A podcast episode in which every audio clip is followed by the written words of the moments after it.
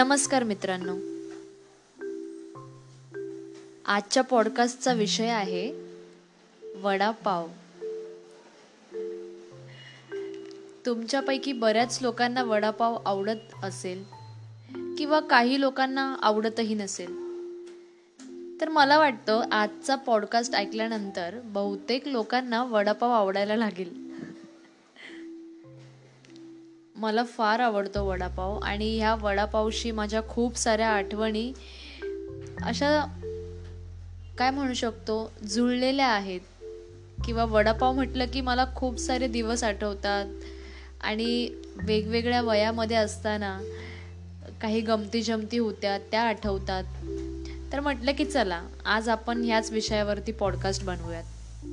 आता जेवणाची वेळ आहे तर सगळीकडे कुकरचा आवाज येतो आहे. तर तुम्हाला पॉडकास्टमध्ये कुकरचा आवाज येऊ शकतो, त्याबद्दल माफी असावी.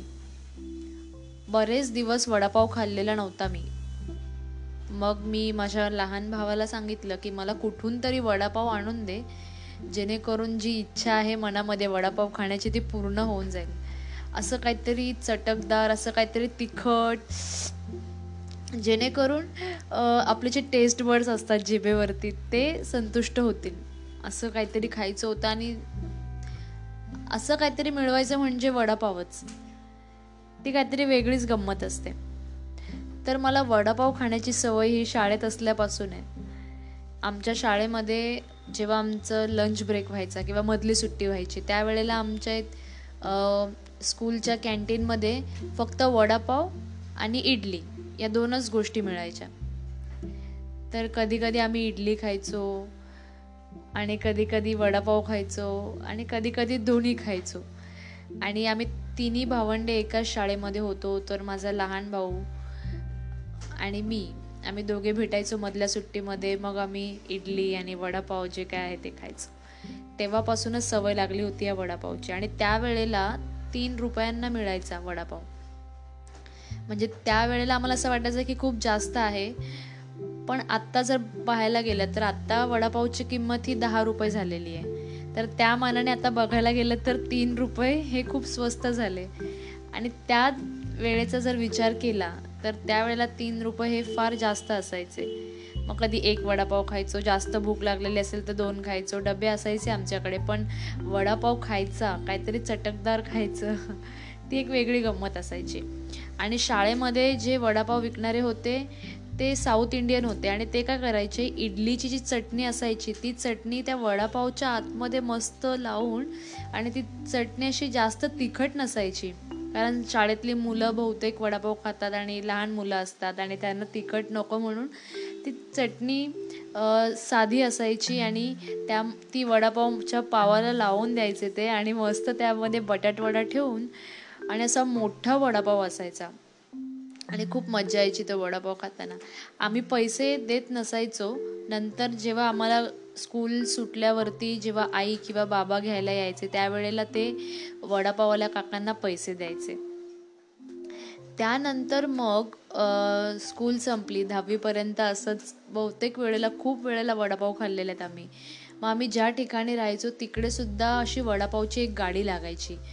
वडापावची गाडी लागली आणि मग कधीतरी संध्याकाळी वाटायचं की अरे आपल्याला वडापाव खायचा आहे. मग बाबांना सांगितलं की मग बाबा घेऊन यायचे वडापाव.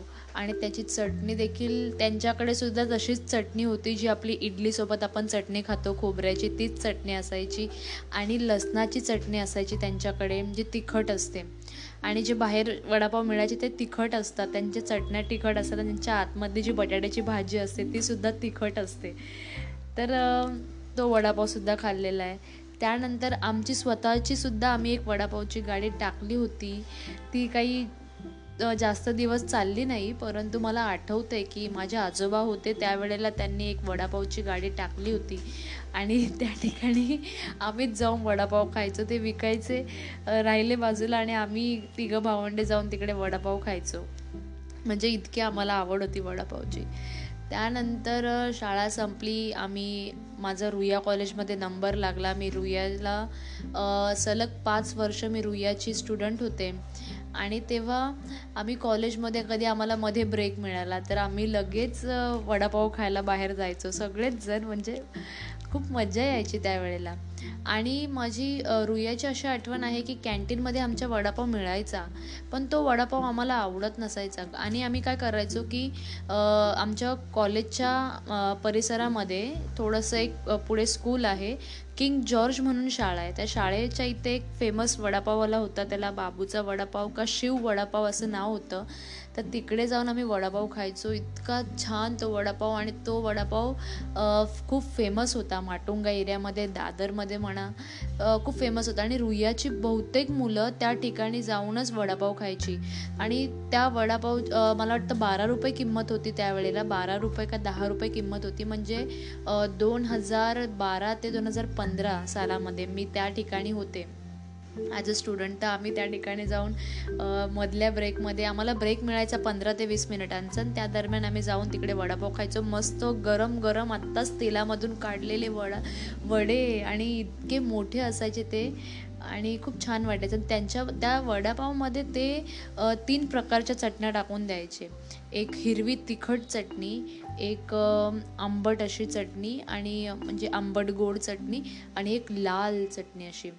तर 3 चटण्या टाकून द्यायचे. आणि त्यामध्ये जो असं आपण म्हणून भजी तळल्यानंतर जे काही थोडंफार चण्याच्या पिठाचे जे उरतण असं शेवटी ते सुद्धा ते टाकून द्यायचे. आणि ते कुरकुरीत लागायचे आणि इतकं छान वाटायचं ना तो वडापाव खाताना, खूप असा मोठा. आणि एक वडापाव खाल्ल्यानंतर पोट असं जाम भरून जायचं, म्हणजे दुपारच्या जेवणापर्यंत काही खाल्लं न खाल्लं तरी काही वाटत नसायचं आम्हाला.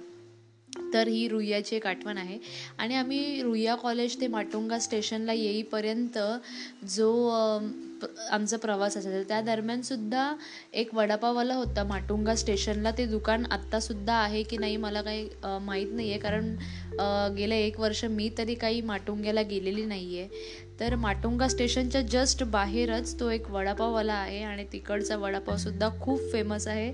आणि आम्ही कॉलेज सुटल्यानंतर परत जेव्हा घरी यायचो तेव्हा मी आणि माझ्या मैत्रिणी आम्ही एकत्र सगळेजण पुन्हा तिथे तो 10 रुपयाचा वडापाव खायचो. आणि मस्त तो टिश्यू पेपर द्यायचा आम्हाला आणि खूप टेस्टी होता आणि इतकी सवय लागली होती त्याला, एक वेगळीच टेस्ट होती. म्हणजे तुम्ही कुठेही वडापाव खात असाल ना तर वडापावची प्रत्येक ठिकाणची टेस्ट ना थोडीशी वेगळी असते, त्याच्यामध्ये काहीतरी चटणी वेगळी असते किंवा टेस्टमध्ये तो वडा वेगळा असतो किंवा त्या वड्याची साईज लहान असते किंवा मोठी असते किंवा त्याच्यामध्ये ते कांदा टाकून देतात किंवा काहीतरी असं वेगळं काहीतरी प्रत्येक वडापावाला प्रयत्न करत असतो करण्याचा. आणि मग रुईया मी 2015 सोडलं, आणि त्या सोडलं म्हणजे आमचं ग्रॅज्युएशन पूर्ण झालं 2015. आणि त्यानंतर मी पुणे विद्यापीठामध्ये MSc करण्यासाठी जॉईन झाले. तिथे MSc करत असताना पुन्हा या वडापावच्या आठवणी, मग माझा मुंबई ते पुण्याचा प्रवास असायचा एक्सप्रेस ट्रेनने. तर त्या दरम्यान ट्रेनमध्ये मी वडापावच खायची, मी दुसरं काही खायला इडली वडा असं काही खायला घेतलं किंवा सँडविच वगैरे असं काही खायला घेतलं असं मला तरी आठवत नाही आहे मी बहुतेक वेळेला, कारण 10 रुपयाची एक नोट द्यायला सोपं वाटतं, ठीक आहे, आणि ते स्वस्त देखील वाटतं. आणि भरपूर कर्जतचा वडापाव हा खूप फेमस आहे. कर्जत स्टेशन आलं की वडेपाववाले तुम्हाला इतके लाईनमध्ये दिसतील आणि खूप छान असं त्यांच्याकडे एक विशिष्ट प्रकारची चटणी असते, लाल अशी लसणाची चटणी असते त्यांच्याकडे, आणि ते तुम्हाला वडापावमध्ये टाकून देतात आणि ते तयारच असतात. त्यांच्याकडे न्यूजपेपरचे कटिंग्स कापलेले असतात आणि तुम्ही 1 वडापाव 2 वडापाव जे काही म्हणाल ते तुम्हाला तेवढे पाव आणि वडे टाकून त्यावर चटणी टाकून देतात आणि तो वडापाव खूप छान लागतो. त्या वडापावमध्ये मी असं ऑब्झर्वेशन केलेलं आहे की तो वडा जो असतो त्याच्या आतमध्ये जे बटाटे असतात त्यांची सालं काढलेली नसतात. म्हणजे तुम्हाला आपण जेव्हा बटाटा कापून घेत असतो किंवा आपण जेव्हा बटाटा वापरत असतो त्यावेळेला आपण त्याची सालं काढतो, तर कर्जतला जो वडापाव मिळतो त्या वडापावाच्या वड्यामध्ये त्याच्या बटाट्यांची सालं काढलेली नसतात. तर तुम्ही तो वडापाव खाल्ला तर तुम्हाला एक वेगळीच तुमच्या जिभेला एक वेगळी टेस्ट येणार आहे.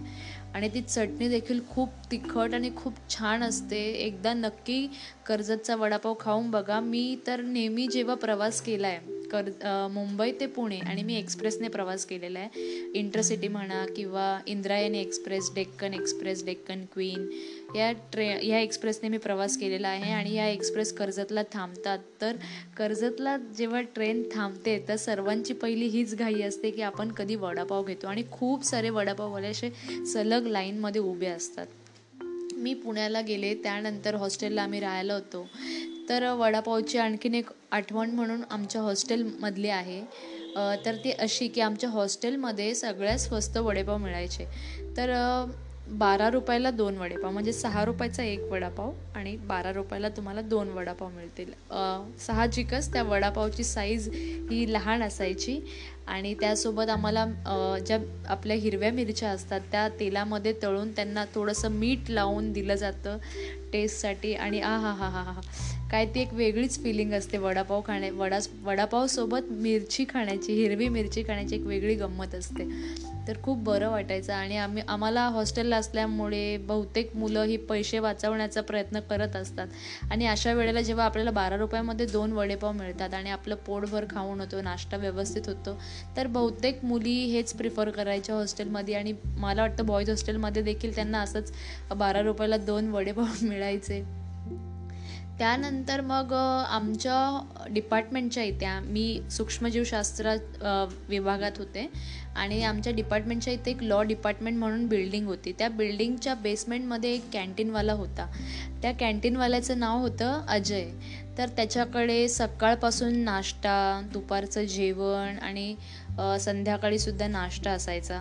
आणि ते काही असं प्रॉपर कॅन्टीन नव्हतं, त्यांनी एक असा टेबल ठेवला होता आणि त्या टेबलवरती तो सगळं सकाळी सामान घेऊन यायचा रिक्षाने, आणि त्या ठिकाणी ते सगळं सामान मांडून मग तो विकायचा दिवसभरामध्ये.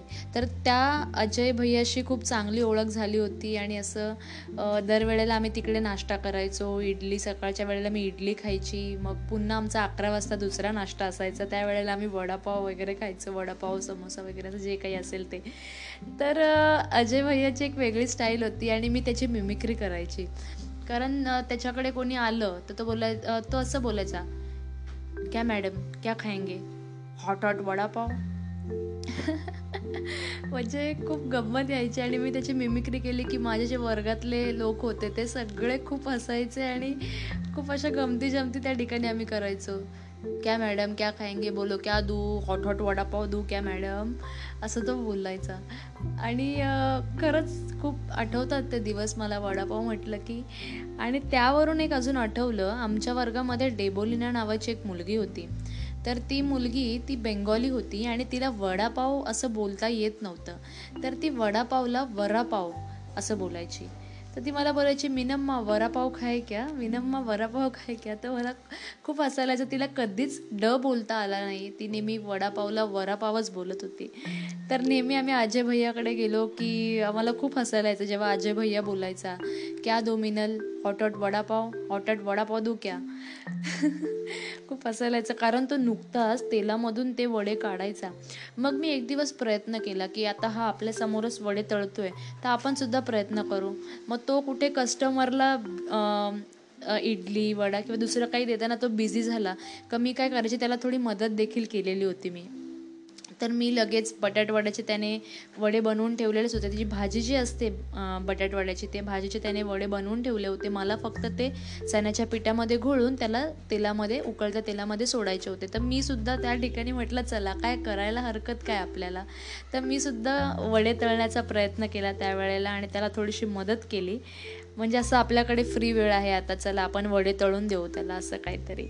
आणि आणखीन एक आठवतं आहे की तिकडे एक पुंबा म्हणून कॅन्टीन होतं. त्या पुंबा कॅन्टीनमध्ये सुद्धा छान वडेपाव मिळायचे, गरम गरम. आणि कसं असतं ना मित्रांनो, वडापाव खाण्याची ही खरी गंमत आहे ना, ही तो गरम असतानाच खाल्ला ना की छान वाटतो. थंड झालेला वडापाव कोणालाच आवडत नाही, त्यामुळे प्रत्येक जणांना गरम वडापाव, गरम वडापाव असंच. आणि आम्ही जेव्हा नवीन नवीन पुण्याला गेलो त्यावेळेला आमचा ग्रुप तयार झाला सगळ्या मुलामुलींचा, आणि आम्ही सगळेजण मिळून आम्ही खडकवासल्याला फिरायला गेलो. तर तिकडे सुद्धा खडकवासला इतकी सुंदर जागा आहे पुण्यामध्ये, असं मस्त पाणी समोर धरणाचं, आणि खूप छान वाटतं. तिकडे असे वडापावच्या गाड्या आहेत, तर त्या गाड्यांना तिकडे लगेच ते तुम्हाला, तुम्ही ऑर्डर दिली की ते तुम्हाला लगेच गरम गरम वडे तळून देतात आणि मग वडापाव हा हा हा हा मस्त एकदम थंड वातावरण, समोर तुमच्या धरणाचं पाणी वाहतं एकदम ताजंतवानं आणि वातावरण देखील पावसाळी आणि सुंदर मस्त असे गरमागरम वडापाव तुमच्या समोर आलेत आणि हिरव्या मिरच्या हा हा हा हा. मला असं वाटतं की आता मी जेव्हा तुम्हाला वर्णन करून सांगते ना त्यावेळेला देखील तुमच्या तोंडामध्ये नक्कीच पाणी येत असेल आणि तुम्हाला वडापाव खावासा वाटत असेल. आणि त्यानंतर माझी MSc संपल्यानंतर मी मुंबईला आले पुन्हा निघून आणि मी इकडे मुंबईमध्ये मग जॉब करू लागले. तर मी कधी एल्फिस्टन कॉलेजला मी शिकवत होते, त्यानंतर मी CKD कॉलेजला शिकवत होते. तर या दरम्यान जेव्हा मी प्रवास करत असायचे ट्रेनने तर त्यावेळेला असं व्हायचं की काय आपण विकत घ्यायचं खायला, कारण त्यावेळेला जास्त पैसेसुद्धा नसायचे माझ्याकडे आणि मला विचारपूर्वक मी पैसे खर्च करायची की ठीक आहे आपल्याला काहीतरी खायचं आहे, आपण 50 रुपये एखाद्या गोष्टीवरती खर्च करू शकत नाही आहे, कुठेतरी 10-20 रुपये आपण खर्च करू शकतो. अशा वेळेला वडापाव हा सगळ्यात स्वस्त मिळणारी एखादी खाण्याची गोष्ट आहे, हे माझं नेहमीचं मत आहे. कुठेही तुम्ही जा, तुम्हाला सगळ्यात चांगलं काही मिळेल खायला, पोट भरून काही खाता येईल तर वडापाव. ठीक आहे 10 रुपयाचा एक वडापाव खाल्ला, तुमचं पोट जरी नाही भरलं तरी तुम्ही दुसरा वडापाव घेऊ शकता, म्हणजे तुमचे जास्तीत जास्त 20 ते 30 रुपये खर्च होऊ शकतात, 10, 20 किंवा 30 रुपये, आणि तुम्हाला एकदम स्वादिष्ट वडापाव मिळू शकतो. एका ठिकाणचा नाही आवडला तर तुम्ही लगेच दुसऱ्या ठिकाणी जाऊ शकता, कारण सलग गाड्या लागलेल्या असतात वडापावच्या तुम्ही जिथे कुठे जाल तिथे.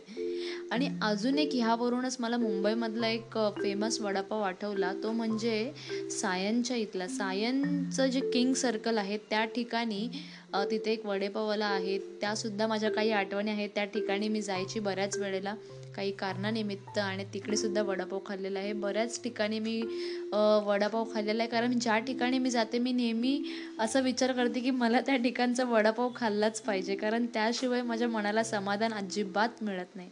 आणि त्यानंतर आता मुंबईमध्ये आले, मग CKD कॉलेजमध्ये मी जॉईन झाले आणि CKD कॉलेजमध्ये जॉईन झाल्यानंतर आमच्या कॅन्टीनमध्ये आम्ही वडापाव खायचो. तो वडापाव मला एवढा जास्त आवडलेला नाही आहे, कारण तो थंड असायचा वडापाव आणि आम्हाला बहुतेक कामामुळे जेव्हा वडे तळले जातात त्या दरम्यान तिथे कॅन्टीनमध्ये पोचणं शक्य नसायचं. तर वडापाव खाल्लेला आहे आणि वडापाव कधीही तुम्हाला वेळ तुमच्याकडे कमी असेल तर तुम्हाला एखादी गोष्ट खाता आली तर ती वडापावच आहे. तर आमच्या CKD कॉलेजमध्ये सुद्धा आमच्या कॅन्टीनमध्ये छान वडापाव मिळायचा असा आणि मिरच्या त्याच्यासोबत द्यायचे ते लोक, तर छान वाटायचं ते सुद्धा. आणि अजून एक वडापावची आठवण सांगते तुम्हाला, मी नाटकामध्ये काम करायची तर आमची नाटकाची तालीम ही टिळकनगरला असायची, सुरक्षा क्रीडा मंडळमध्ये. तर तिथेसुद्धा इतकी वडापाव खायची सवय लागली होती, अरे बापरे, आमचे सरसुद्धा आम्हाला प्रेमाने सगळ्यांसाठी वडापाव मागवायचे, ते पण आमचे सरच आमच्यासाठी पैसे देऊन वडापाव मागवायचे सर्वांसाठी. आणि तो वडापावसुद्धा खूप फेमस आहे टिळकनगरमध्ये. टिळकनगरच्या पोलीस स्टेशनच्या इकडे एक सर्कल आहे, त्या सर्कलच्या समोरच तो वडापाववाला आहे आणि भरपूर सकाळीसुद्धा चालू असतो, संध्याकाळीसुद्धा 4 वाजल्यापासून चालू असते त्याच्याकडे गर्दी, म्हणजे खूप लोक त्या ठिकाणाहून वडापाव घेऊन जातात आणि लांबून लांबून लोक तिकडनं वडापाव घ्यायला येतात. तर आमचे सर आमच्यासाठी वडापाव मागवायचे, मग तिकडे वडापाव मस्त, आणि त्याची साईजसुद्धा अशी मोठी असायची आणि त्याच्यामध्ये चटणीसुद्धा गोड, आंबट, तिखट अशी, आणि परत सुकी लसणाची चटणीसुद्धा त्यामध्ये टाकून द्यायचे आणि खूप छान वाटायचं ते तो वडापाव खाताना. मग त्यानंतर मग आमची तालीम सुरू असायची, दररोज आम्ही तिकडे जायचो, बहुतेक वेळेला आम्ही वडापाव खाल्ले, म्हणजे एक वेळ अशी होती माझ्याकडे की मी दररोज वडापाव खात असायचे. आणि मला असं आठवतं की म्हणजे भूक लागली की चला वडापाव खाल्ला, आज भूक लागली की चला वडापाव खाल्ला, उद्या भूक लागली की चला वडापाव खाल्ला, म्हणजे इतकी त्या वडापावची सवय लागली होती. हो, त्याचे नक्कीच काही साईड इफेक्ट्स होतात तुमच्या शरीरावरती, परंतु एवढीही चांगली सवय नाही आहे ती वडापाव खाण्याची, कारण पाव हा आपल्या शरीरासाठी चांगला नसतो, ते मैद्याचं असतं आणि त्यामुळे ॲसिडिटीचे त्रास होऊ शकतात. आता मला खूप जास्त सवय झालेली होती, मी त्या गोष्टीला यूज टू झाले होते, त्यामुळे मला जास्त काही असं त्रास झालेला नाही आहे वडापाव खाल्ल्यामुळे, कारण मला फारच आवडतो वडापाव.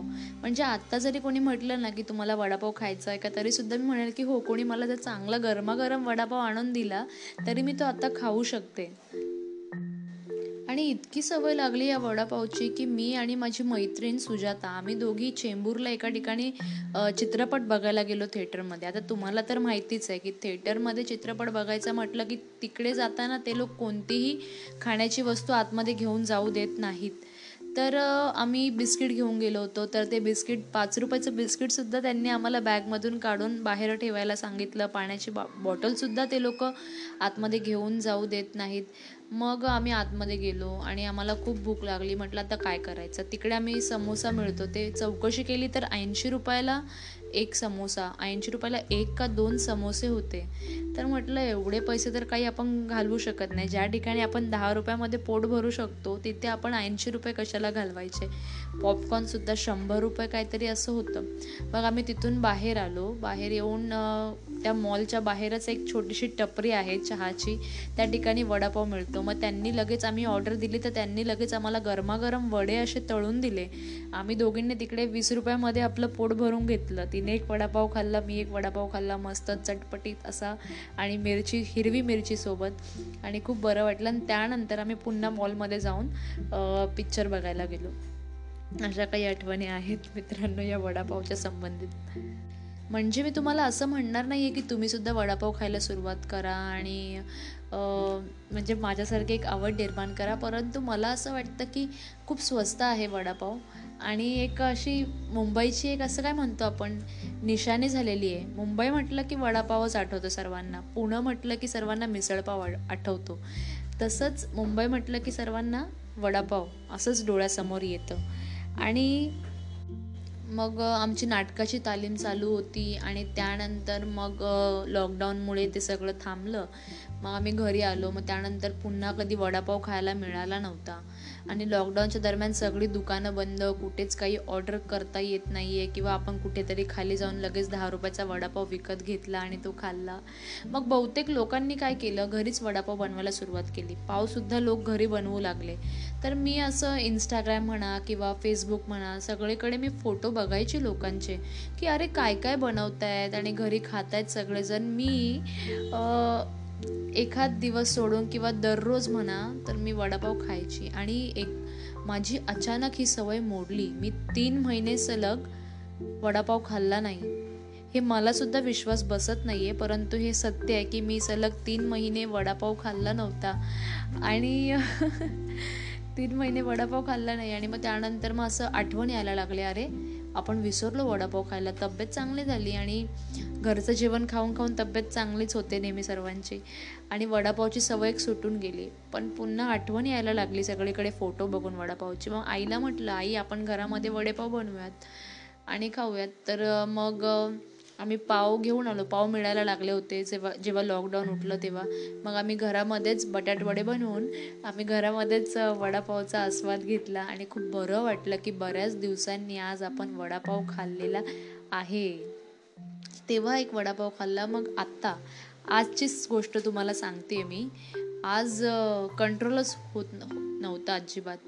असं वाटत होतं काहीतरी तिखट असावं खायला, काहीतरी चटपटीत, यार वडापावसारखं काहीतरी मिळायला पाहिजे आपल्याला. तर मी माझ्या भावाला रिक्वेस्ट केली की जरा मला कुठून तरी वडापाव आणून दे. आणि मग हे लोक बाजारात गेले होते. मग तेव्हा हे लोक वडापाव घेऊन आले आणि इतकं बरं वाटलं तो वडापाव खाऊन, ते तुम्ही इमॅजिन करू शकता. तर आज मी हा 23 मिनिटांचा आता कदाचित 25 मिनटं देखील हा पॉडकास्ट चालेल, एवढा मोठा पॉडकास्ट नुसता मी वडापावच्या आठवणींवर जर मी हा पॉडकास्ट बनवला आहे तर तुम्ही समजू शकता की माझ्या आयुष्यामध्ये वडापावचं किती महत्त्व आहे. ते प्रत्येकाला ते सहन होणार नाही आहे, कारण साहजिकच पाव हा आपल्या शरीरासाठी चांगला नसतो. परंतु ही जी सवय असते ही कुठेतरी मोडायची गरज असते, कारण नेहमीच असं आपल्याला चांगलं चांगलं चटपटीत गोष्टी खायला मिळणार नसतात, त्यामुळे आपणसुद्धा अशा सवयी लावून न घेता सिंपल गोष्टी कुठेतरी खाल्ल्या पाहिजेत. मला तर आता अजून काही वाटत नाही आहे की माझी ही सवय सुटेल, परंतु मी प्रयत्न करते की वडापावपासून थोडंसं लांब राहू. मला असं बहुतेक लोकांनी कमेंट्ससुद्धा दिलेल्या आहेत, वडापाव जास्त खाऊ नको नाहीतर वडापावसारखी होशील. परंतु मी अजून काही वडापावसारखी झालेली नाही आहे. हां ठीक आहे, कधीतरी एखादा ऑकेजन असेल किंवा काहीतरी आपण कुठेतरी बाहेर फिरायला गेलो तर एखाद दिवशी खाल्ला तर ठीक आहे, परंतु रोज रोजची जी सवय असते वडापाव खाण्याची ही कुठेतरी प्रत्येकाने थांबवली पाहिजे. कारण कितीही चटपटीत असलं तरी ते आपल्या शरीरासाठी चांगलं नाही आहे, हे कुठेतरी आपण स्वीकारायला हवं. तर हेच मी सांगेन मित्रांनो, आवड म्हणून प्रत्येकाने वडापाव हा नक्कीच खावा. तुमचे जे जिभेचे चोचले आहेत आपले ते आपण पुरवलेच पाहिजेत कधी ना कधीतरी.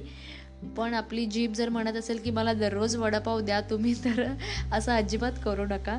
आणि हो, तुमच्या देखील वडापाव संबंधित काही गमती जमती नक्कीच असतील, त्या मला सांगा आवर्जून. आणि तुम्हाला हा पॉडकास्ट कसा वाटला ते देखील मला कळवा. धन्यवाद.